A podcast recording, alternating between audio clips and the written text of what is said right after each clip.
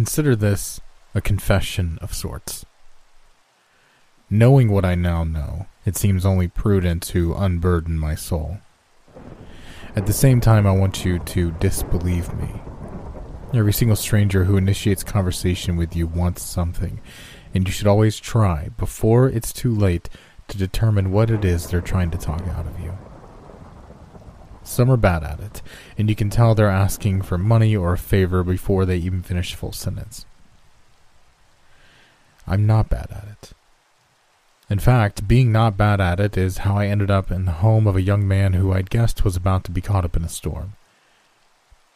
I'll tell you this anyone can get a private investigator's license.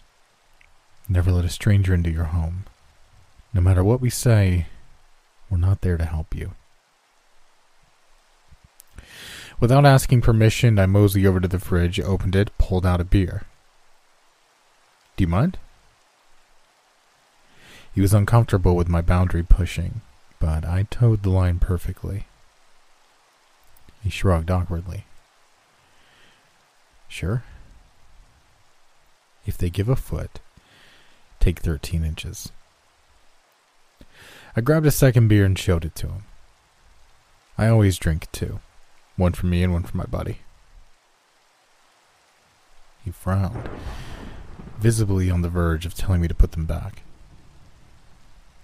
Your buddy? Yeah, I said, sitting down at the large, comfortable chair opposite him. Killed in action. Oh. He hesitated, his annoyance losing its momentum. You served? It's a good idea to have at least two units tour of duty memorized. One recent and one not so recent. That way you can tailor your response against the age of your audience, because getting caught in a lie about the military can get you physically beaten. Since he was younger, I told him about the not so recent one, and he nodded awkwardly. Not giving him time to dwell on it, I cracked open the first beer and took a gulp and then said, So what were you? High when you jumped from that roof? He tensed. Nothing. Relax, I said with a grin. I took another sip of beer to remind him without words that I wasn't a cop. I'm not going to bust you. I'm just trying to get the whole story. Fine, he offered, just before going big with his lie. We were on crack, and we just jumped off the roof because we were stupid. Now, this was unexpected. He was still trying to hide something, but that something was very different than I'd been guessing. That's not what your friend Kurt said. His expression sharpened. Who'd you say you're investigating for? Gabriella's parents, I said confidently, even though I was immediately aware I completely whiffed. Citing the parents of a kid her age was usually a good bet, but every so often it turned out there was a sob story or a tragic loss that completely screwed you over. He stood, extremely angry. I think you should go. I knew when to call it and run, but something about this whole situation galvanized me to push it a bit further. Just tell me the name of the dealer that sold you Remy, and you'll never see me again. His face turned bright red with fury. Oh, shit. Another strike. One more, and I'd be in big hurt. What Hail Mary could I throw here? Gabrielle is not the only one that's been hurt. I've been paid a lot of money to make sure Remy goes away. He relaxed ever so slightly after taking in my words.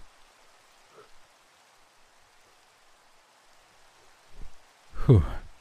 It'd been 50 50 on that lie, at best. As I left, I chugged the open beer in his yard and threw it into his bushes. The second stashed under the passenger seat of my beat up piece of shit car for later. I hadn't even really wanted them. I just hadn't been able to resist an opportunity to take something so unabashedly. In any case, I'd succeeded and come away with a name. About six hours later, I donned a hipster t shirt, mused up my hair a little, and approached the guy in question. Unlike me, he was unaware that his new drug had caused a debacle and been noticed by the police after one of the three kids had squealed. The police were far too open about details on their radio channels, especially when it came to strange cases, and weighted down by the bureaucracy, they were slow.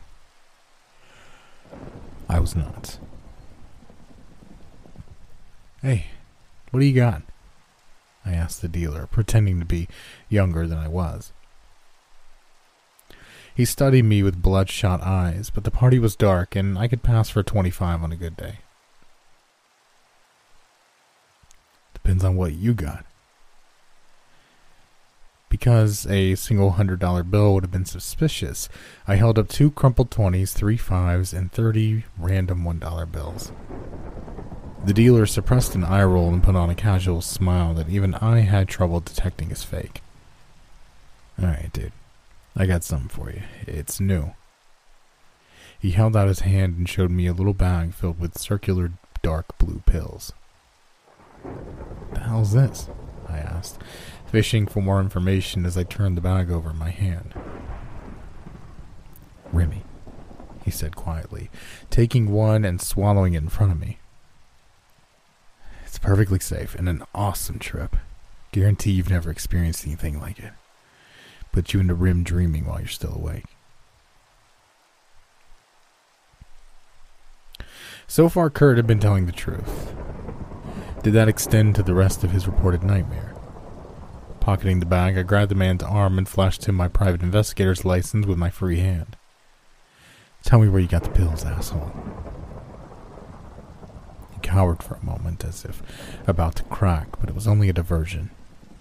He used the motion to get better leverage and twist out of my grasp. I chased after him, and we both ran out of the party and down an alley. There was profit here. I could practically taste it.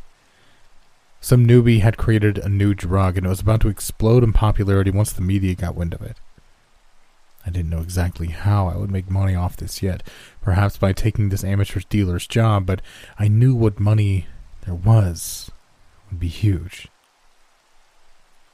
For that imagined payoff, I ran top speed down a series of alleyways while the dealer continually swallowed more of his pills. Was he trying to get rid of the evidence? I came to the entrance of a long box canyon between two buildings and froze. Imagine you're in a theater. Imagine you're watching a movie.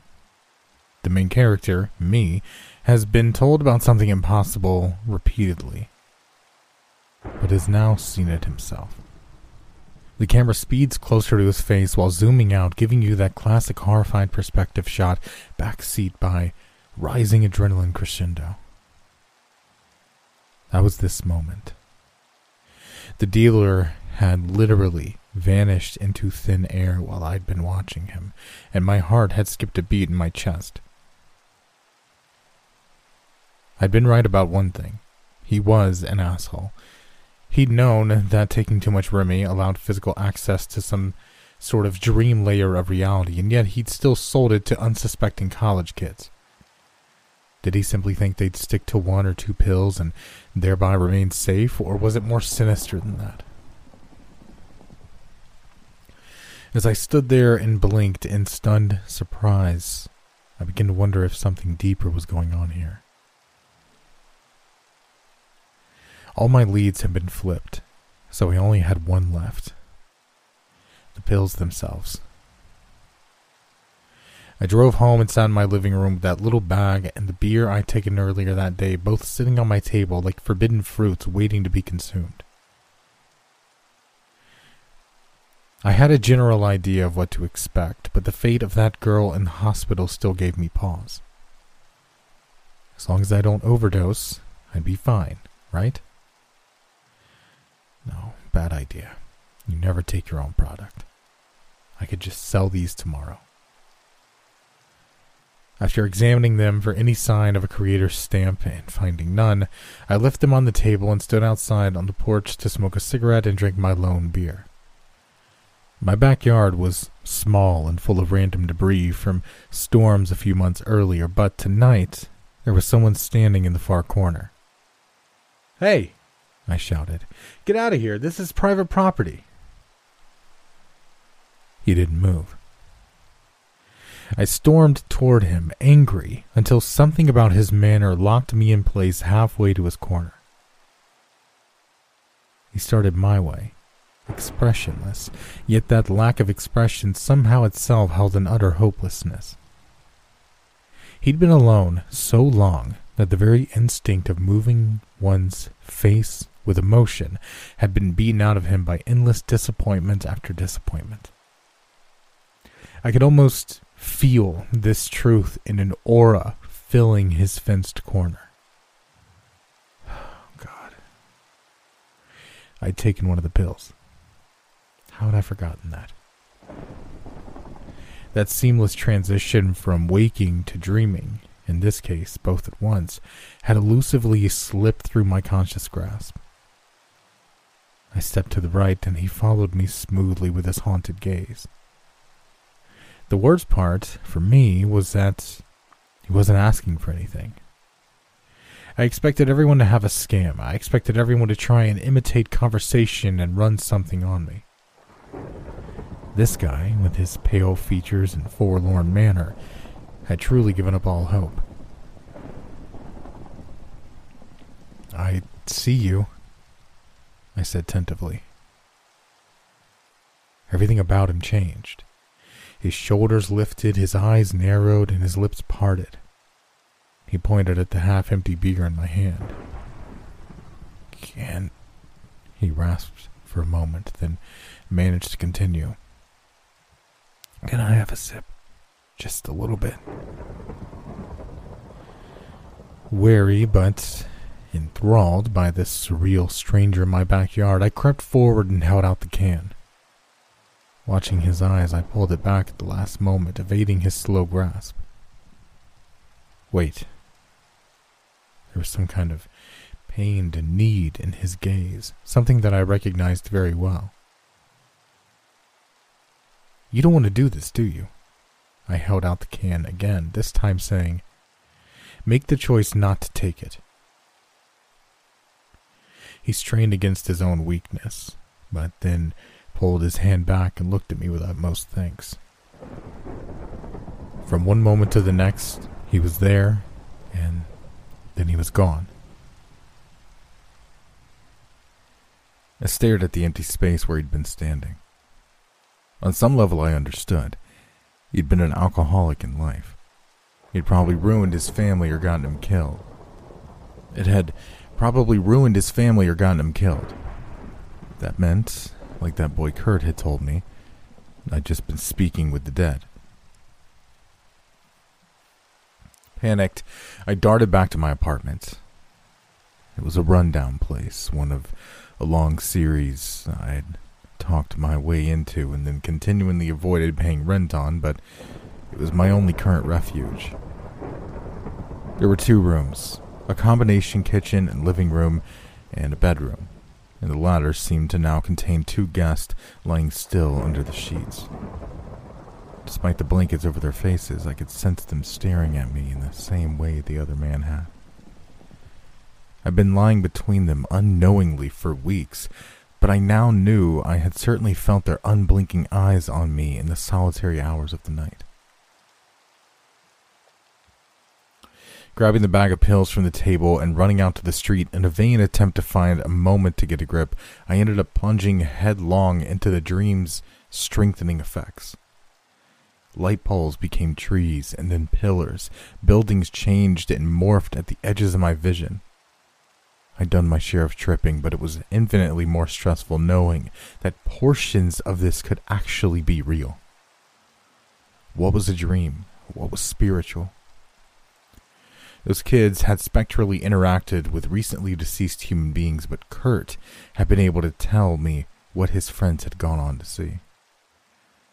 Whatever it was, it had scarred them bad enough that they jumped from the roof of a burnt out house. Standing there on that lonely pavement among quietly shifting urban canyons, I thought I could feel something out there in the limitless expanse of dreams that ranged far deeper than the stars in the sky or the curve of the earth on the horizon something deep in unknown darkness, and across black oceans radiated an intrinsic unhallowed vibration so far reaching and powerful that it seemed to subtly warp all creation. My fear brought me in tune with it, letting me sense some sliver of power, and I shook. The size, unimaginable, the power, immeasurable. Every fiber of human instinct within me twanged with long evolved response. Run away, hide. But despite the halo of dreaming numbing my senses, I also felt more awake than I'd been in years. Like that fellow alcoholic in my backyard, I'd let the despair of certainty and physical reality chain me. I'd let my hopes get strangled by office chairs and gray cubicles until I realized that in such a mundane and pathetic world, I could lie my way into almost anything I wanted. Why work when you could just take? But even that escape had just been a tunnel dug into another cell in the same prison. Now I knew that our Earth and our existence were tiny and meaningless in the face of a universe far bigger than we could ever comprehend. We were like barnacles clinging to a rock in the ocean, and that meant, wonderfully, that I knew nothing. I'd been wrong about life. My hope must have flared like a tiny little beacon on the fabric of dreams, for I felt an answering ray of darkness shoot out from an infinite distance.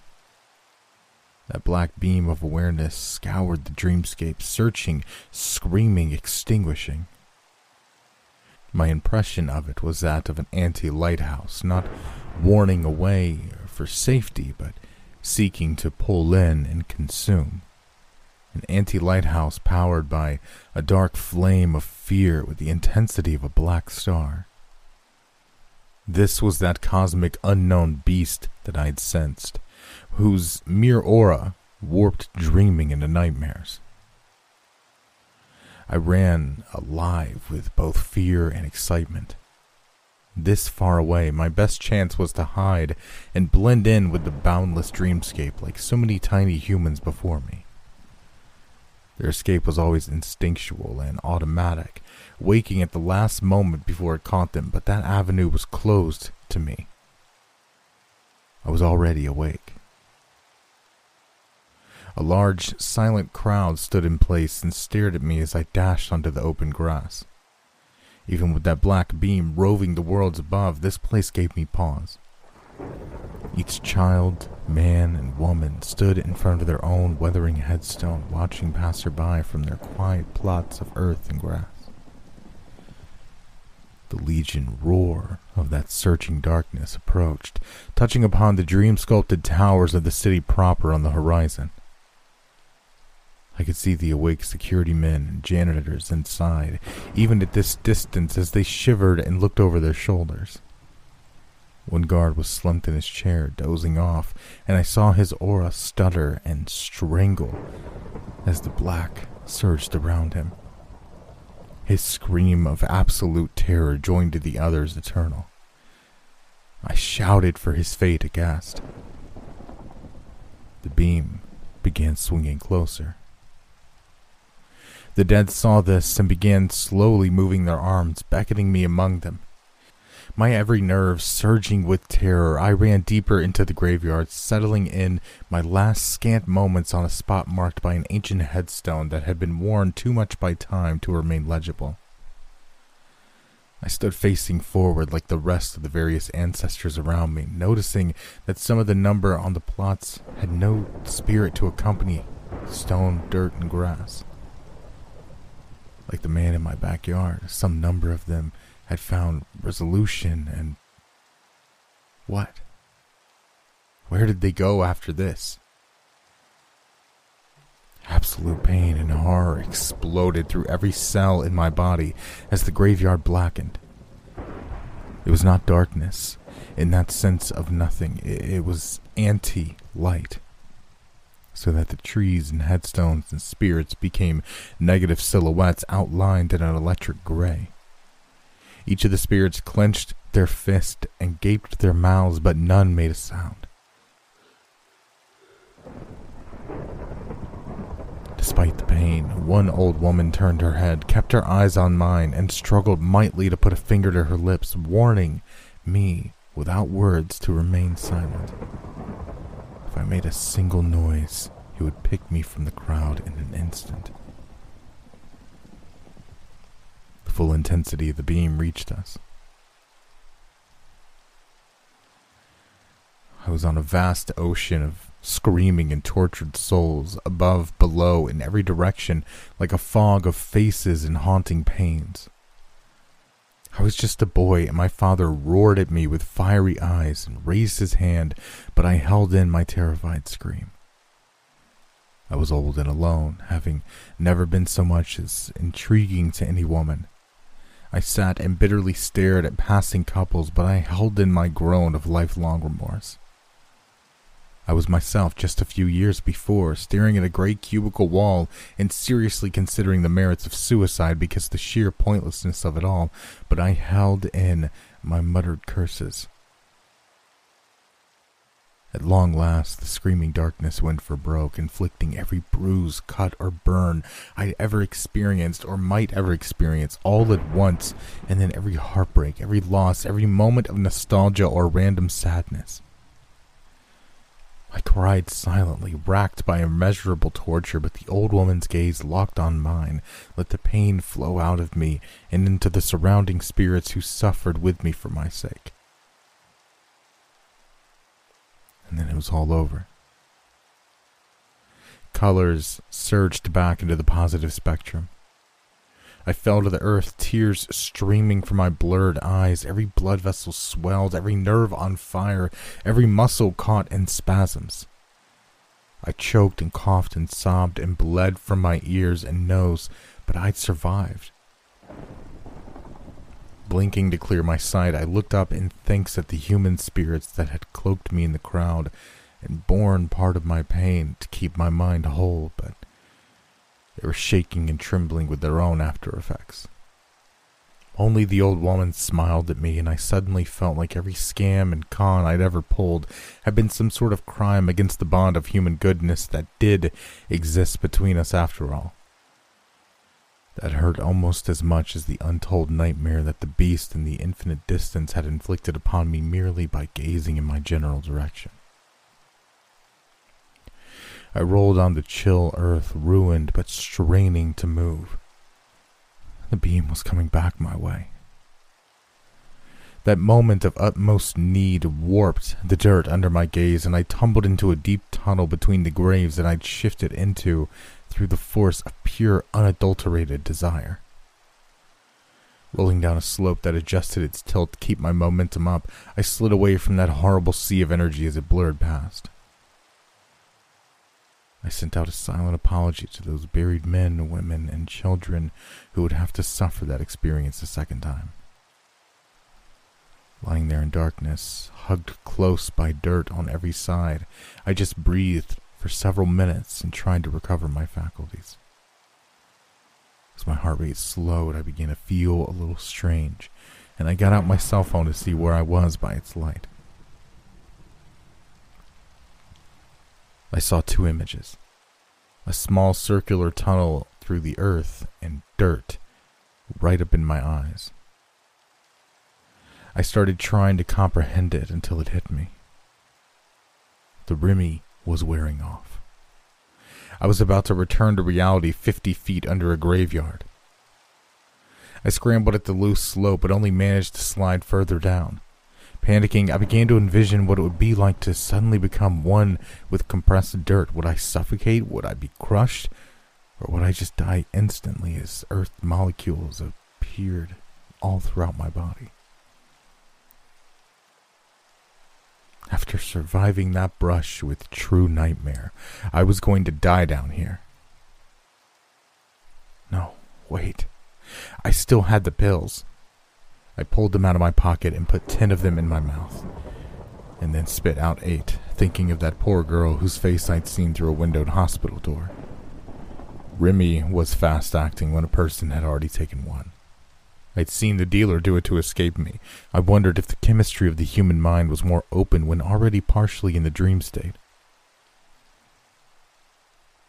The dirt disappeared from my sight as the new pills kicked in and the dream tunnel became more real.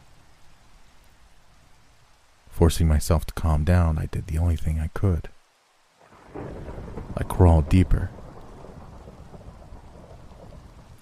The close walls circled ever narrower until I had to push forward with my shoulders to scrape dirt away. For a beat, I'd feared I'd be trapped forever, but the tunnel I dreamed into existence seamlessly became a rectangular air vent, wide enough for me to crawl faster with relief. A distant male voice echoed through the ducts. I hate this place, man. I crept up to a grating and looked down upon two men talking among several pallets of unmarked boxes. Immediately, I remembered why I'd come here in the first place. My subconscious had drilled down to where I'd needed to go. One of the men turned his head to look behind him warily, and I recognized him as the dealer I chased. What are you worried about? The other asked. Just keep a low profile and avoid other people's dreams, and you'll be golden was something out there way worse than what happened to Ricky, the dealer hissed. I felt it looking for us. We're not supposed to be here. Look, you got me. The other man shoved a tied stack of hundreds into his hands. Now do your job, and stop talking about Ricky. He was dumb and wandered into someone's nightmare. That's on him. Ignoring those ominous words, I stared at the stack of hundreds. There it was. I'd known from the start that there would be a payoff somewhere in all this. Were all these people actually using a warehouse in dreams to traffic drugs? As I watched the dealer grab a box and carry it out of sight, the genius of it all struck me. The cops could never raid this place, never trace supply lines, never even garner a clue where the product was coming from because the dealers would be waking up in a bed with a box that had appeared from nowhere. For that matter, where did the pills come from? Did someone create them in the lab, or were they themselves dreamt into existence? With a grin, I focused on my hand, and a stack of bills appeared between my fingers. I thought my troubles were over, but my moment of triumph faded as I leafed through them and realized they were blurry, and that the text upon them changed every time I looked at them. Son of a bitch, they weren't real. But a pile of stacked cash on the table below was. I just had to wait for the supplier to leave, and I trembled and fought a wave of fear and nausea. As much as I wanted that money, the animal my brain rode around in had not forgotten the trauma I'd just been through, and the prospect of more adrenaline and danger had my body rebelling. All I wanted was to find a safe place to hide until the dream wore off and I could go home. It's all right, I told it. Let's just get that money and then we'll never stress again. Easy beers and burritos for years. And yet, still, I couldn't move. I kept reliving shadows of that invasive darkness, right up until I looked ahead rather than down and saw a form approaching in the duct. Not a shadow or anything related to darkness. That was the first relief. But as it continued to move oddly, what had appeared to be a distant gray silhouette sharpened into something that was actually much closer. I stared until it hit me. I was looking at a blank gray humanoid shape. And it was crawling toward me. The sudden physical threat lifted my paralysis, and I crawled forward and right down another path as the clamoring noise of the specter quickened. I was already tired and my muscles were burning, but I gripped my teeth and crawled as fast as I could along the cramped metal. Coming to a T junction over a grate, I looked both ways and saw a second and third gray silhouette clambering toward me from both directions. There was only one way out. Kicking the grate open, I slid down and fell into the open air. Half expecting to jolt away at the last second, I yelped in surprise as I slammed into a wide pallet of boxes and rolled onto the floor. Staggering up as quickly as I could, I first looked up where three blank gray faces watched me from the vent but did not pursue. Around me, the warehouse was empty. The supplier had departed. Creeping along, I found the table stacked high with cash and stuck stacks in every pocket. Hell, why not? Pulling on an old trick, I put a couple down in my underwear too, just in case I got caught. Tense, near to the point of passing out, I decided it was time to go while my luck was good.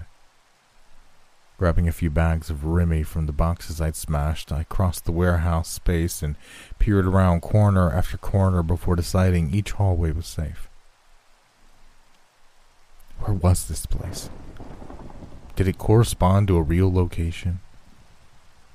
While so deep in the dream state, there was no way to tell. My primary hope was to go up in case I was still somewhere underground, but the rusted old maintenance door I found led right out to the cool night street. Objects on the edges of my vision still morphed and changed when I wasn't looking, but I was back. Exultant, but keeping calm and nonchalant, I walked until I was certain I was out of danger. At that moment, I ran, laughing and triumphant. My shitty apartment seemed beautiful in its offering of privacy. I was going to pay rent for once, maybe even clean up the debris in the backyard. After closing the blinds, I pulled all the cash out and placed it on the table to counter to make sure it was all real. And then I hid it under my mattress. I remembered the two silent blanket covered watchers on the bed, and I knew they were still there, but I couldn't see or sense them now that the Remy had worn off. Screw it. One more night in between them couldn't hurt. I lay in the darkness for a time, my trauma assuaged by my success, but sleep came fitfully in the full of nightmarish flashbacks. I awoke around dawn, not nearly rested, but energized by happiness. In my flashbacks, I'd had time to process some of the things I'd seen, especially in that black river of pure torture. Among the screaming faces, I now recognized one the girl I'd seen through that window door at the hospital. No, I couldn't do anything about it. I'd gotten away with that money scot free there was no connection to me whatsoever. It had been dark at that party, and I'd put on different mannerisms for the dealer. I could walk past him right now and smile and say hello, and he'd never even suspect. I had the cash.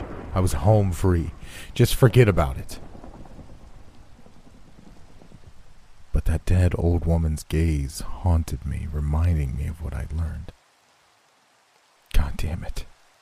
God damn it. I didn't know where the comatose girl was, or if it was even possible to save her, but I did know the direction from which Infinite Nightmare had sought to extinguish my small flare of hope. I wrestled with this idiot idea for hours, telling myself that this was how people got killed in movies, that stupid choice to go back or to do something foolish after seeing the truth of the danger. But I found I didn't really have a choice. I could either do this or go back to hating life with the added despair of hating myself. No. The small seed of true living hope that I found in that other world is more precious to me than any other possession. I know it's stupid, but I have no choice. I have to tell that kid that his friend is still out there.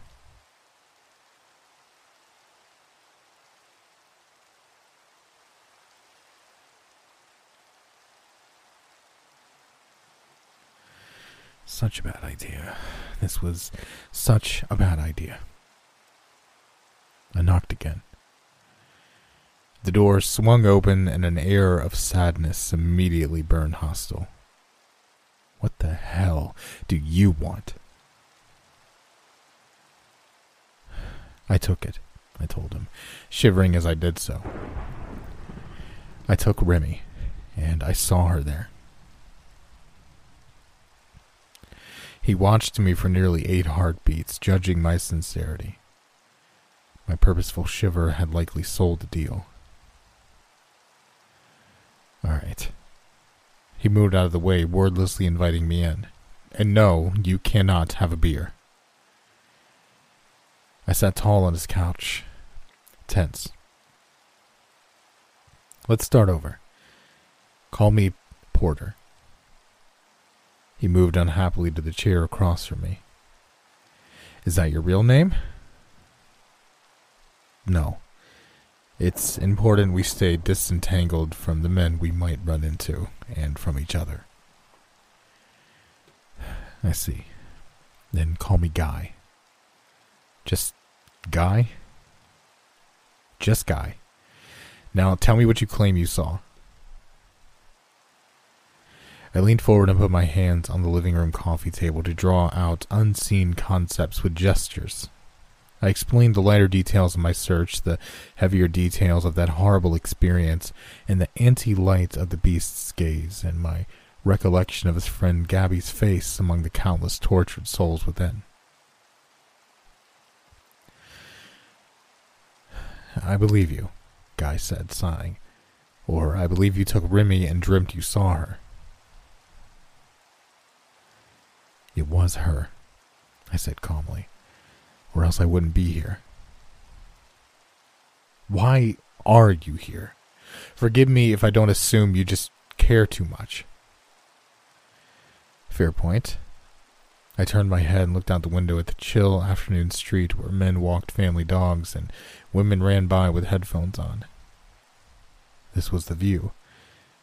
This was always the view. Some long, unexpressed sense of stasis prompted me to finally ask, have you ever noticed that it's always fall? He rubbed his eyes tiredly. That's impossible. I I remember that it was summer when we He frowned. When you what? I asked. He fought off exhaustion and stood. Wait. We took Remy, didn't we? I nodded. I think we did. So much for all that planning. I can't remember what we talked about now. Or what we were supposed to do, he said, moving to the window and studying the shifting houses on across the street. Didn't you have some idea where we should go? I know the direction the beast is in, I told him, standing and flexing my fingers against the strange dragging inertia of entrance into the dream state. I can still feel it out there, like it's slightly bending absolutely everything. But going near it would be stupid as hell. He snapped his fingers. The drug dealers. Yes. A bit of a plan flared back into focus. The creator of the pills must know something. No way whoever it is makes this distribute something like Remy without having a bit of knowledge about this. Hell, I, I felt super hopeful just once, and it tipped off that thing and nearly got me, I don't know, caught. And why you, Porter? Guy asked, remembering more himself. Why don't most of the other users suffer the same way? I've since seen people take it and tool around with it without a care in the world. It was only you and my friends that stumbled into nightmares. Bad trips, I said. Maybe like other drugs, they're rare and random. Maybe. He moved to the door and flung it wide, exposing the afternoon street beyond, where men still walked family dogs and women still ran by with their headphones on. Where to? I don't actually know. I stepped out into the cold sunlight and tried to get a feel for the constantly changing suburban blocks around me. The dream world's weird. You just kind of end up finding what you're seeking, Guy said, simply and grimly. Yeah. That way, then. I turned left and we began walking down the sidewalk together. For a time, it was actually a little awkward. I'd expected immediate adventure, but now we were just two guys on a walk. So, what's this girl to you? I asked, breaking the silence. A good friend, he responded. Her parents died a while back. Nobody left to go after her but me. I grew wary. You got some sort of hero complex? That kind of thing gets people killed. No. I accepted his answer for the moment because the sky was bruising amazing shades of orange and purple. It had been night last time I'd taken Remy, and this was wholly unexpected. Is that the sunset? Massive flares of painted pleasant neon roiled above, and both of us stared in wonder. My vision slowly fell to a warehouse much closer than the sky. That's it. We opted to walk rather than sneak close, hoping that we would look like random pedestrians if someone saw us. That proved to be unnecessary, for no guards were stationed around the warehouse. It made sense, actually. The place wasn't even accessible from the real world. Who would they be guarding it from? Hallway after hallway rolled by until I held Guy back from the last corner and peeked around it. Nobody's home. That, too, made sense. It'd be rather difficult to stay on Remy more than temporarily without overdosing. This time, several safes had been set up in the middle of the floor. I knew it was for the cash, and prompted by the stacks I'd taken, given how strange the dream world was, they hadn't assumed someone had compromised the operation, but they'd taken precautions nonetheless. Ignoring the pallets of boxes filled with pills, Guy studied some of the papers on a large table near the safes. They keep changing. I took one, read it, looked away, then read it again. They're not real. Then, are there any leads here at all? I was about to say no and perhaps suggest waiting for suppliers to make a drop off, but I already knew that might take days or longer. When I looked up, my eyes caught upon a subtle distortion at the other end of the pallet farm. What is that? We moved closer. I stared up at the ceiling as I passed, but I saw no evidence of the ventilation system I'd previously used to access the place, or the gray forms that had cornered me within. Without mentioning it, I turned my attention to the disturbance ahead. Up close, it had the vague, wavy outline of a door, albeit one formed of heat shimmers. Guy's hand went right through it. This just can't be some random thing we dreamt up. Tried my hand too. How do we access it? We've only got one variable, he said, pulling some dark blue pills out of his pocket. Had I given him those? Here goes nothing. He downed one without hesitation and then took several deep breaths. His next attempt to reach out succeeded, and he turned the ethereal knob and pushed the door open. Water sloshed out onto the floor, spilled over by the undulating energy of the ocean, whose surface ran almost exactly level with the base of the door. The dark blue waters mirrored the open sky, offering nothing but an endless expanse. We both gazed out for a time, mystified, until he decided to take a leap of faith without consulting me. I almost shouted until he landed on something just under the splashing water. Looking close, we can now see the molten dark blue marble just beneath the surface, forming a nearly invisible walkway under the deep ocean. This is it, he said, moving forward. I know it. Testing my footing, I stepped carefully onto the walkway. I hadn't taken a second pill, but it seemed I could follow him anyway now that the door had been opened. The threshold felt strange, like a thin membrane stretched across my face and hands until it broke, and some part of me instinctively understood that this was something new. A level deeper, a level higher. The strong sea breezes felt amazing and free. Those same breezes became the primary threat as we inched our way along the narrow and hard to see blue marble. My shoes and ankles were soaked instantly, and the lapping waves upped that chill splash to my knees, especially when the wind strengthened. Looking back often, I watched as the door shrank in the distance, leaving us fully out on the open sea. I'm not too sure about this. I lost Gabby on the ocean, he shouted back. This wouldn't be here if they didn't use it. That seemed reasonable but I never had a chance to agree. A particularly strong wave hit me. I fell to the wet blue marble and slipped halfway off. Gripping the other edge of the stone and kicking my legs against the surprisingly powerful current pulling on my legs, I roared for help. Guy came running, but he'd been quite far ahead.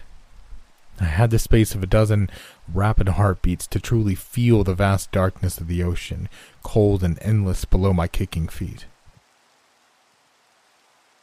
I thought I could sense something approaching, like some horrible creature that might swim up and grasp my legs any moment. Who knew what might reside in this layer of the dream world, or within the dark depths of those completely unknown waters? Guy helped lift me up, and I clung to the marble and tried to still my racing pulse.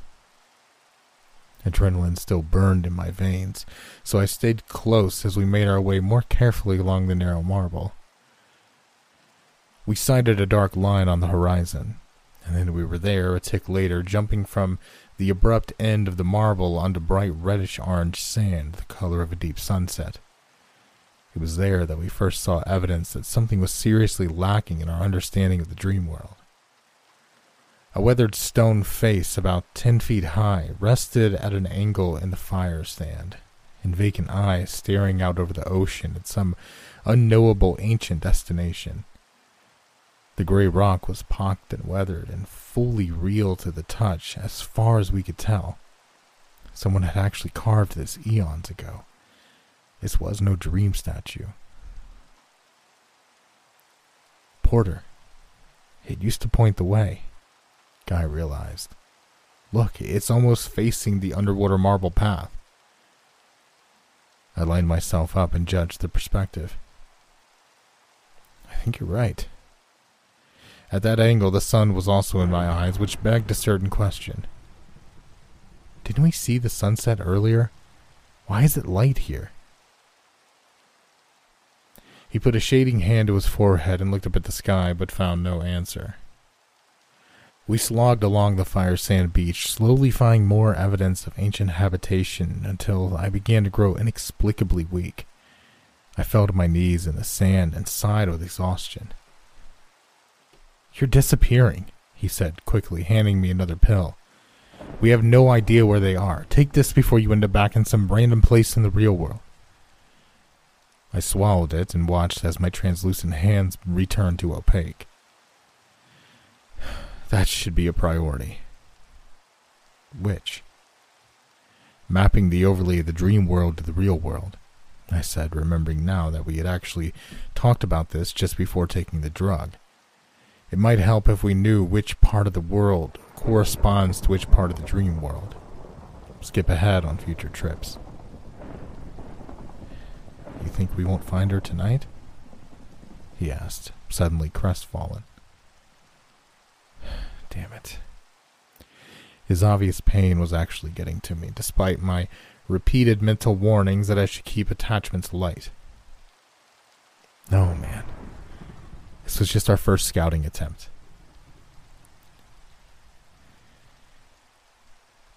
He took that with grim grace and turned away. I think there's something up ahead. He was right.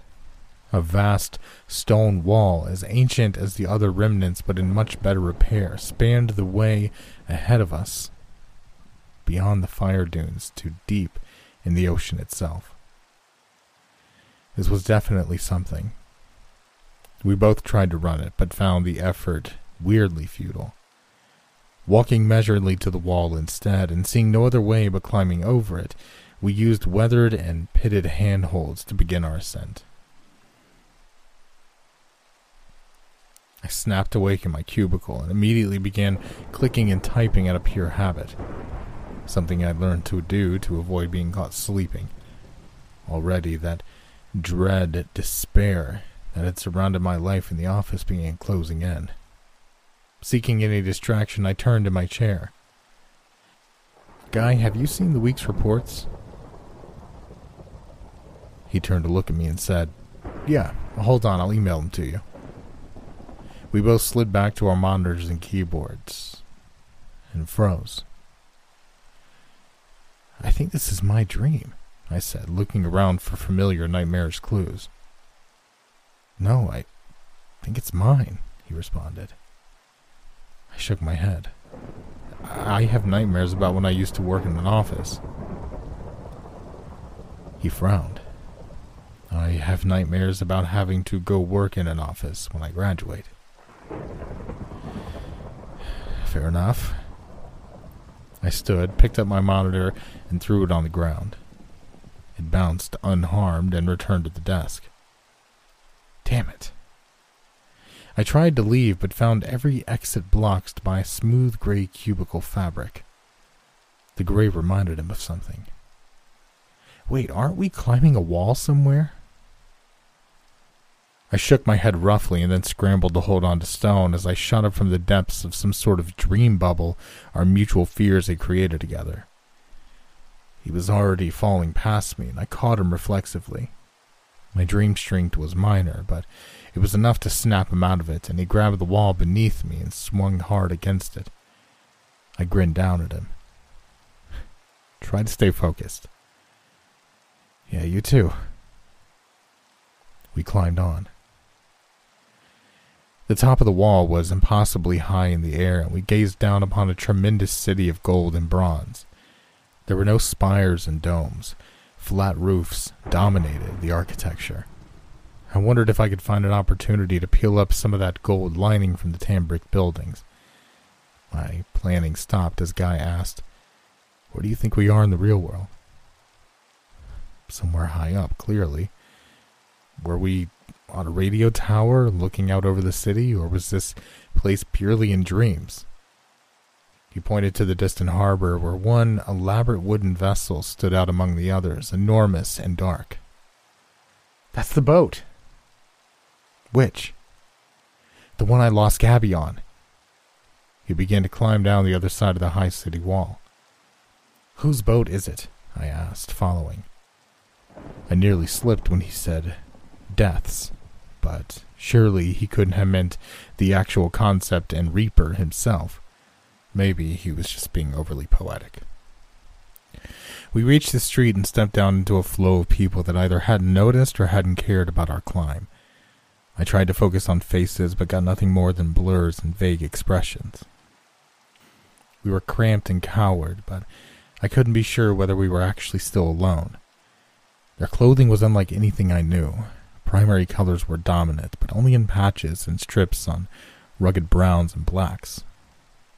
Is this where the pill comes from? Guy seemed unhappy. Do they carry the boxes over that wall every time? He pushed deeper into the maze like streets, and I knew he was heading for the harbor. The tan stone alleys would not cooperate, angled, twisting, and labyrinthine. They always offered easy passage with the swiftly flowing crowd, but they never actually seemed to lead anywhere useful. Guy began moving faster, and I changed my stance to that of a slow run to keep up.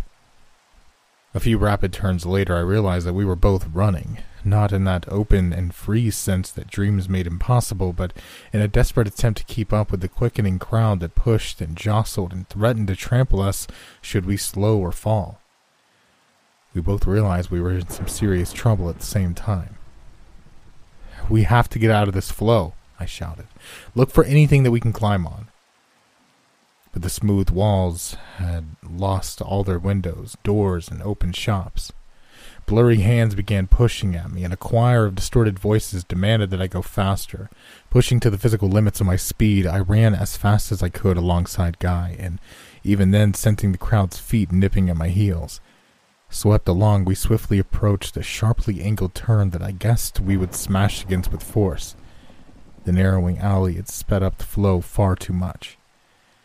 In fact, the walls had become so narrow I shouted my idea, and we both attempted to leap at the very last moment. Throwing out my hands and feet, I managed to put pressure against both tan walls. Guy followed, slipped, and nearly fell, but caught himself at the last moment. We hung there, a rushing stream of heads passing by mere inches beneath, until we found good angles and began pushing our way higher, as we inched up the alley, the walls seemed to grow higher and the ground stretched away, leaving us dangerously exposed to a fall. Neither of us had breath to talk, so we just kept at it until we came to the gold lined edges of the flat roofs themselves. Oh, shit. What now? Guy asked. With my hands pushed flat against one wall my shoes pressed hard against the other, it didn't seem like there was any way to actually grab the edge of the roof and climb on. Tiring, we remained there, a mile fall to the forcefully flowing crowd awaiting us. I held out a hand a few times, but I could feel the drop nearly happening. I have no idea, Guy said through gritted teeth. You hold on tight. I'll come and climb on top of you and get on the roof and then pull you up. How about I climb on top of you? I offered, almost out of strength. Fine, just hurry. He shakily moved his hands down one at a time and then followed with his feet, leaving him just short at the top. I put a hand out to my left, applied pressure, and then moved my other hand, sliding above him inch by inch. Ready? He just grunted. I left off the pressure of my feet and instead put my weight on him.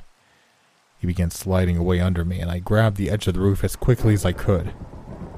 He fell, and a terrible jerk pulled my legs straight down as he hung from my ankles. With both our weights on the tips of my fingers, I shouted, Go! He pulled at my jeans and my shirt to climb up, and I did my best to block out the strain and hurt. Finally, he found the edge of the roof himself, slid over my head, and turned to pull me onto the warm gold. We were safe. That was close to the worst thing ever, I groaned, gazing up in pain at the dimming sky. Trust me, he said. There's worse ahead. I believed him. Staggering along the rooftops until we'd both recovered, we approached the harbor from a high angle. Out of the thread of the alleys, we could now see bustling trade being undertaken by blurry faced natives. Strangely, the faces of those men disembarking from the ships to deliver wares were clear and recognizable. I knew we'd found something important when I started noticing normal clothing among the lot, and then one man passed by with a familiar box in his arm. That's it. He's got Remy. Guy watched with narrow eyes, clearly angry at whoever was responsible for the drug. Staying low, he crept along the gold lined edge, following the delivery man without being detected. We found ourselves on top of a massive stone warehouse by the docks as the sun truly began to set for the second time. Our quarry exited the warehouse empty handed after a moment and headed for the docks. Figure out which boat he's unloading, I whispered, heading to a curious stone ventilation access. Leaning into it, I saw carved handholds allowing entrance. Climbing down, I began feeling a wave of nausea and exhaustion. Clinging to the lowest handhold, I peered into the vast dockside warehouse while my vision began doubling. I needed to take another Remy, but I also needed both my hands to stay on my perch. A pitch black silhouette stood by the piled boxes of Remy. It turned its head slowly my way, and I found myself paralyzed by strange dark blue static. Ruby points of light began sliding around at the curve of that silhouette, some sort of horrible eyes about to see me. but the paralysis got to me first. Finally, in a free fall like I dreaded that entire climb in the alleys, I crashed down through branch after branch until finally hitting soft, mossy ground with a painful thud.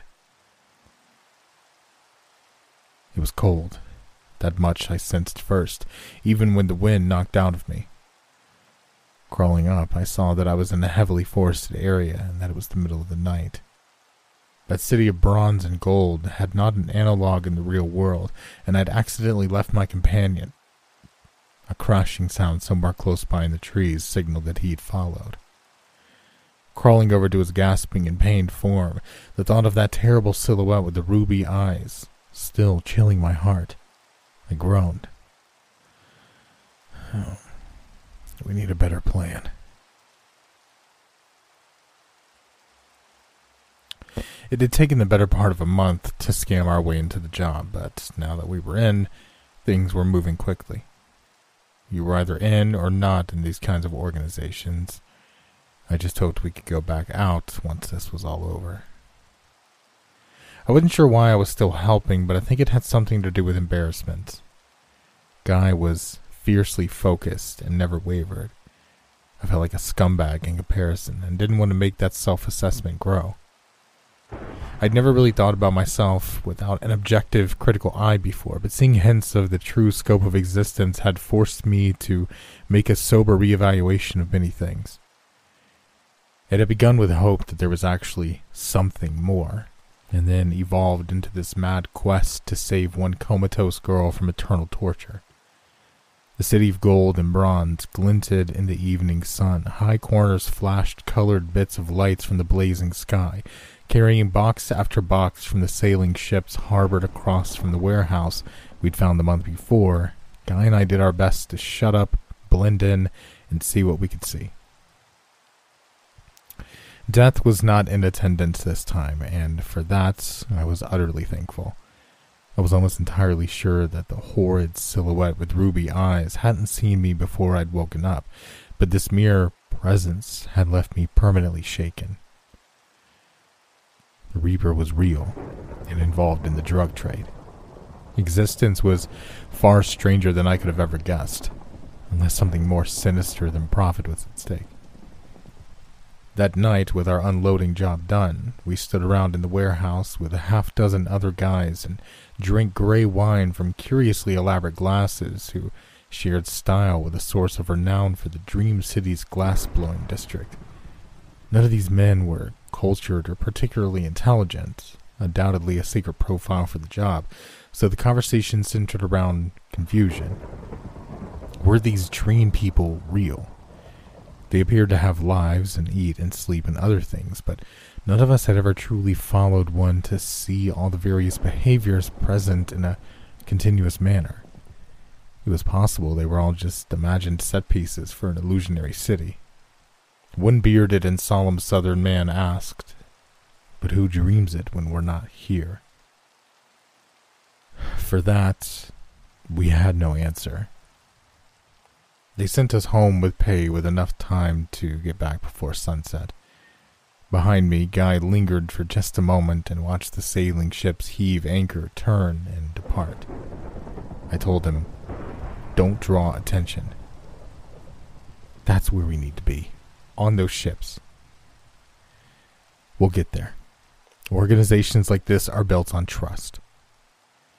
I proceeded along the wharf to dispel any sense in the onlookers that he and I were associates, and the world began to change and fade as my Remy wore off.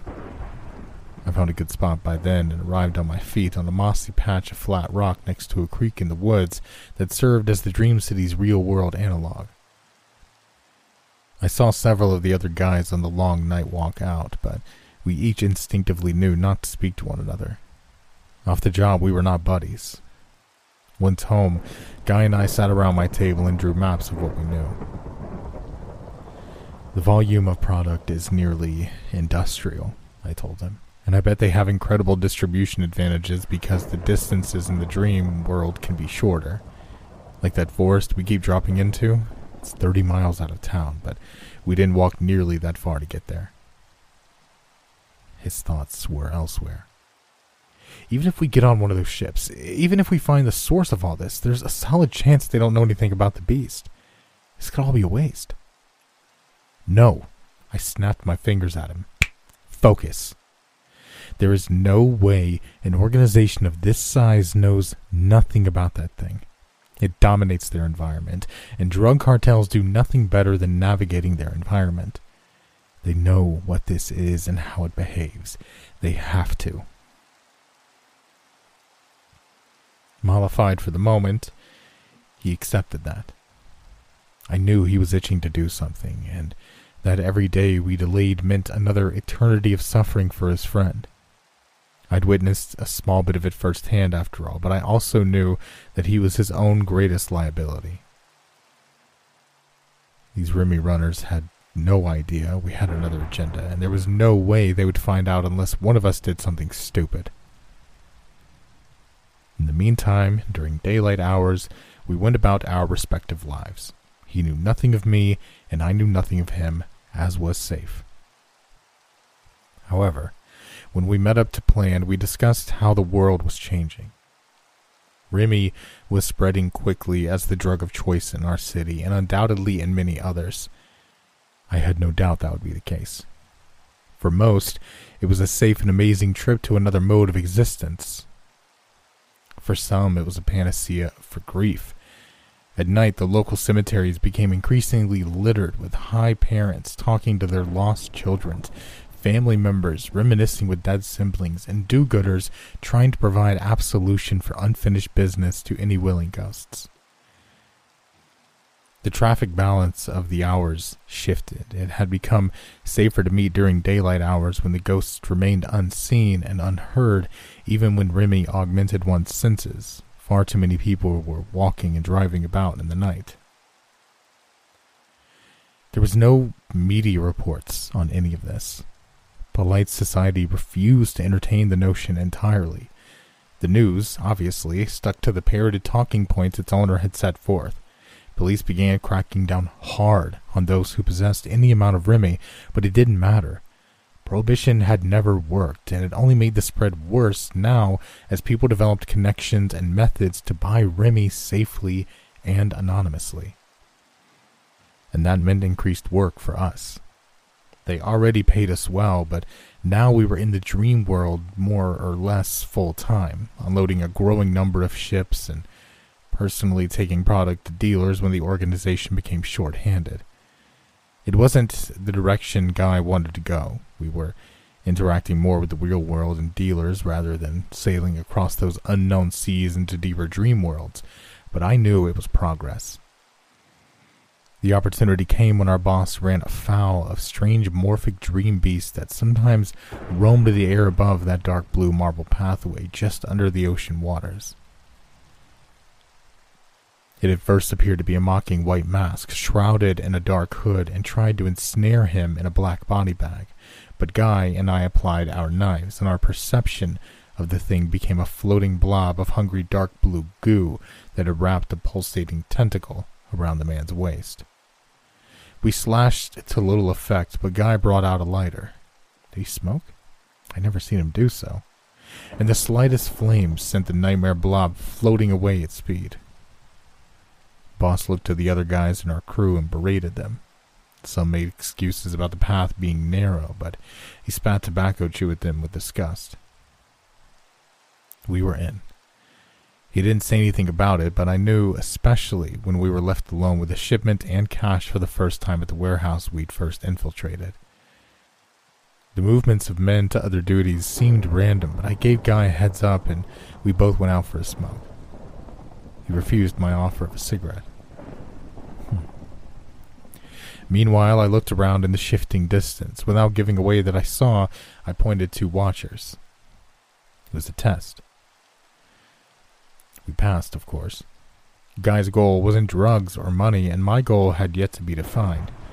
When Boss came back and there was not even a single pill or dollar missing, he said nothing and went about his work. Two days later, just before we went to unload more boxes from one of the sailing ships, he grunted and motioned for us to step aside. Two days later, just before we went to unload more boxes from one more of the sailing ships, he grunted and motioned for us to step aside. Two new recruits had taken our places. Boss stood against the ancient wooden railing and smoked a cigar while the minutes passed in ocean breeze silence. Guy and I stood unmoving. We had only to wait. His cigar finished, the older man threw it in the ocean. Ah, what the hell with it? It's hard to trust these days. You boys want a promotion? I took the lead in responding. Seems it's already been given. It has, boss. He meant his boss, since no names were used here. It's always looking out for fresh blood. It's Remy stuff wears on you, rots your brain maybe. Your scum always seem to flow to the top, or power uh, corrupts. Or all three, maybe. He turned his milky eyes toward the sunset. It's beautiful, isn't it? Guy couldn't help himself. Sir, are you blind to the real world? Sir. he gave a lifelong smoker's cough laugh. You're a good kid. Ain't your boss no more. Take another pill and we'll go on the ship. This was it. We'd never been allowed to stay in this shard of the realm past sunset, and we'd certainly never been told anything about where the ships went. While the crew manned the riggings and sail, Guy and I stood at the rail and watched as we sailed into the sunset in a rather literal manner. The sky came down to meet the dark waters in an actual blaze of gold and crimson fire as long as the horizon. The intense colored light and rolling steam surrounded us for a time, but there was not nearly the heat we expected. It occurred to me that I'd never felt hot in a dream before. I'd felt the effects of heat, such as sweating and exhaustion, but never heat itself. Guy didn't flinch. Determined, he waited for the next dreamscape to show itself. Without landmarks to break up the dream, we covered a great distance in a short time. The landmass ahead looked normal at first, but we both realized we weren't just seeing a beach by starlight. This was a desert, truly, and it was likely infinite in scope. Some distance back, there towered a titanic rectangular glass with one high corner cut at an angle. Stars beyond it were red, and the night sky was purple. Seven parallel beams of glowing dark blue light ran from somewhere within it out into our sky and off into the right, which I believed to be north. Like the door in the warehouse that had led up to the oceanic island that hosted the unnamed city of gold and bronze, this was a passageway to elsewhere, but infinitely grander in scope. The rising moon backlit the frame, and my knuckles went white on the wooden rail as I realized just how big the glass prism was. We can't turn back now, Guy murmured. I scanned the deck quickly, reconfirming how outnumbered we were. Trying to escape would seal our fate. The only way out was forward into the unknown. The ship ground right up onto the sand, and without a boss for the first time, we did our best to help. The crew waved us off after the first few loads and told us they had it from here. Go on ahead, they said, and don't stray. The gateway awaited we who would wander. Best to not enrage it. That's not ominous at all, I joked, but Guy was already making his way up to the starlit dunes. I followed as quick as I could, and we slogged our way across the sands toward that scraper of sky, that glass gateway whose seven beams of dark blue light traced perfect parallel paths toward the distant north for reasons I feared we would soon discover firsthand.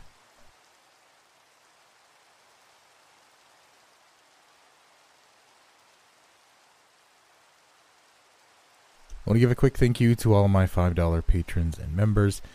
Absinthe Alice, Alice E., Amethyst, Amet, Caroline, Christina Smith, CT, Deperticus, Elizabeth Watkins, LSG, Furious Weasel, If in Doubt, Flat Out, Jesse, Jess, Jess, Justinia Zaromsky, Karen Parrott, Kat, Lee Riggs, Lindsay Pruitt, Melody Evans, Melissa Berwick, Mindy Bannon, Nicholas Moore, Nikki Parsons, Nova Nocturne, Ray Clegg, Centennial, The New Ongom 24, Tiger Princess, triumph, and victorious step.